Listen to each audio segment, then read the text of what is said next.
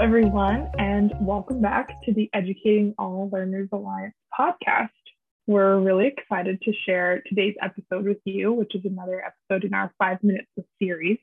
And so today we are having five minutes with Ryan Baker discussing anti bias in artificial intelligence. And we'll be referring to it as AI throughout the episode. So, welcome, Ryan. How are you today? Good. Thank you for having me. Absolutely. Um, we definitely want to jump right in, but I'll give everybody a little bit of an intro to who you are. So, Ryan Baker um, is an associate professor in the Graduate School of Education at University of Pennsylvania.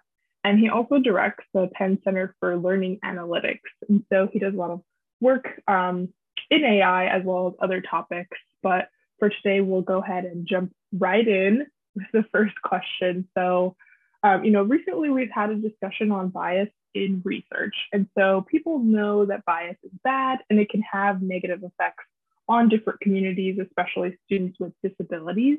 Um, but in terms of AI, what impact can bias have on it?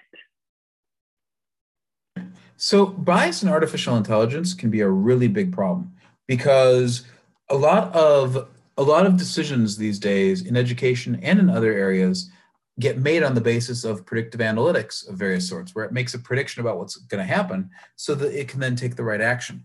And if that prediction is significantly less accurate for one group of learners than another, then there's going to be differential uh, uh, impact positively for those groups.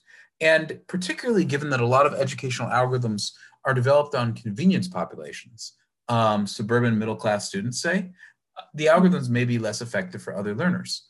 Another problem with bias in artificial intelligence and education is when people, um, out of a perhaps well-intended attempt to make the model more accurate, actually put demographic variables in their models.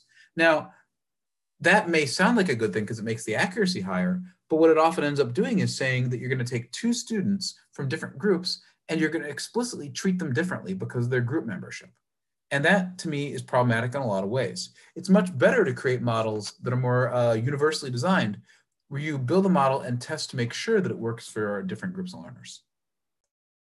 Wow, that's a, a great point. And I was going to ask who AI is sort of developed for, but that kind of answers the question. So, would you largely say it's most commonly made for one population and then just hope that it works for others?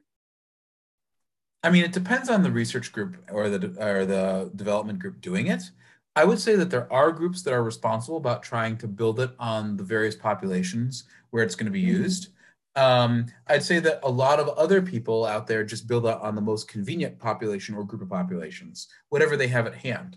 Um, that's fine to start, but if you then just use it on other populations without testing it, you could have uh, some problems.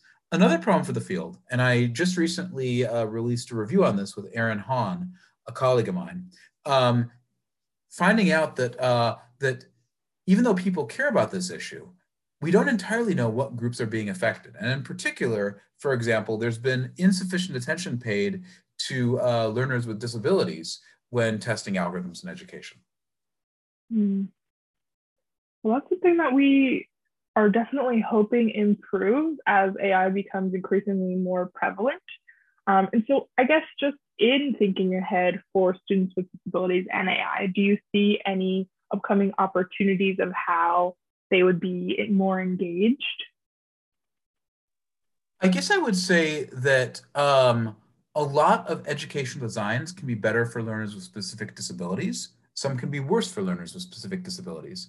And one issue for AI in specific is that oftentimes a learner's disability status or specific disability is considered protected inform information, which is good for protecting their privacy but isn't so good for being able to validate that an AI model works for learners with disabilities. If we can't know which learners have disabilities, then we can't uh, guarantee that our algorithms are going to work. And so I think that's actually a, uh, a place where some very well-intended laws and policies actually are going to make it a little bit harder to make sure that our AI is equitable. That's a good perspective. I'll go ahead and link to those resources you mentioned in the show notes of this podcast. So, if listeners, um, if you scroll down, you'll find those links there. as well, as well as more information on Ryan. So thank you so much for joining us today. You're very welcome. Thanks for having me, and I look forward to continuing the conversation. Absolutely.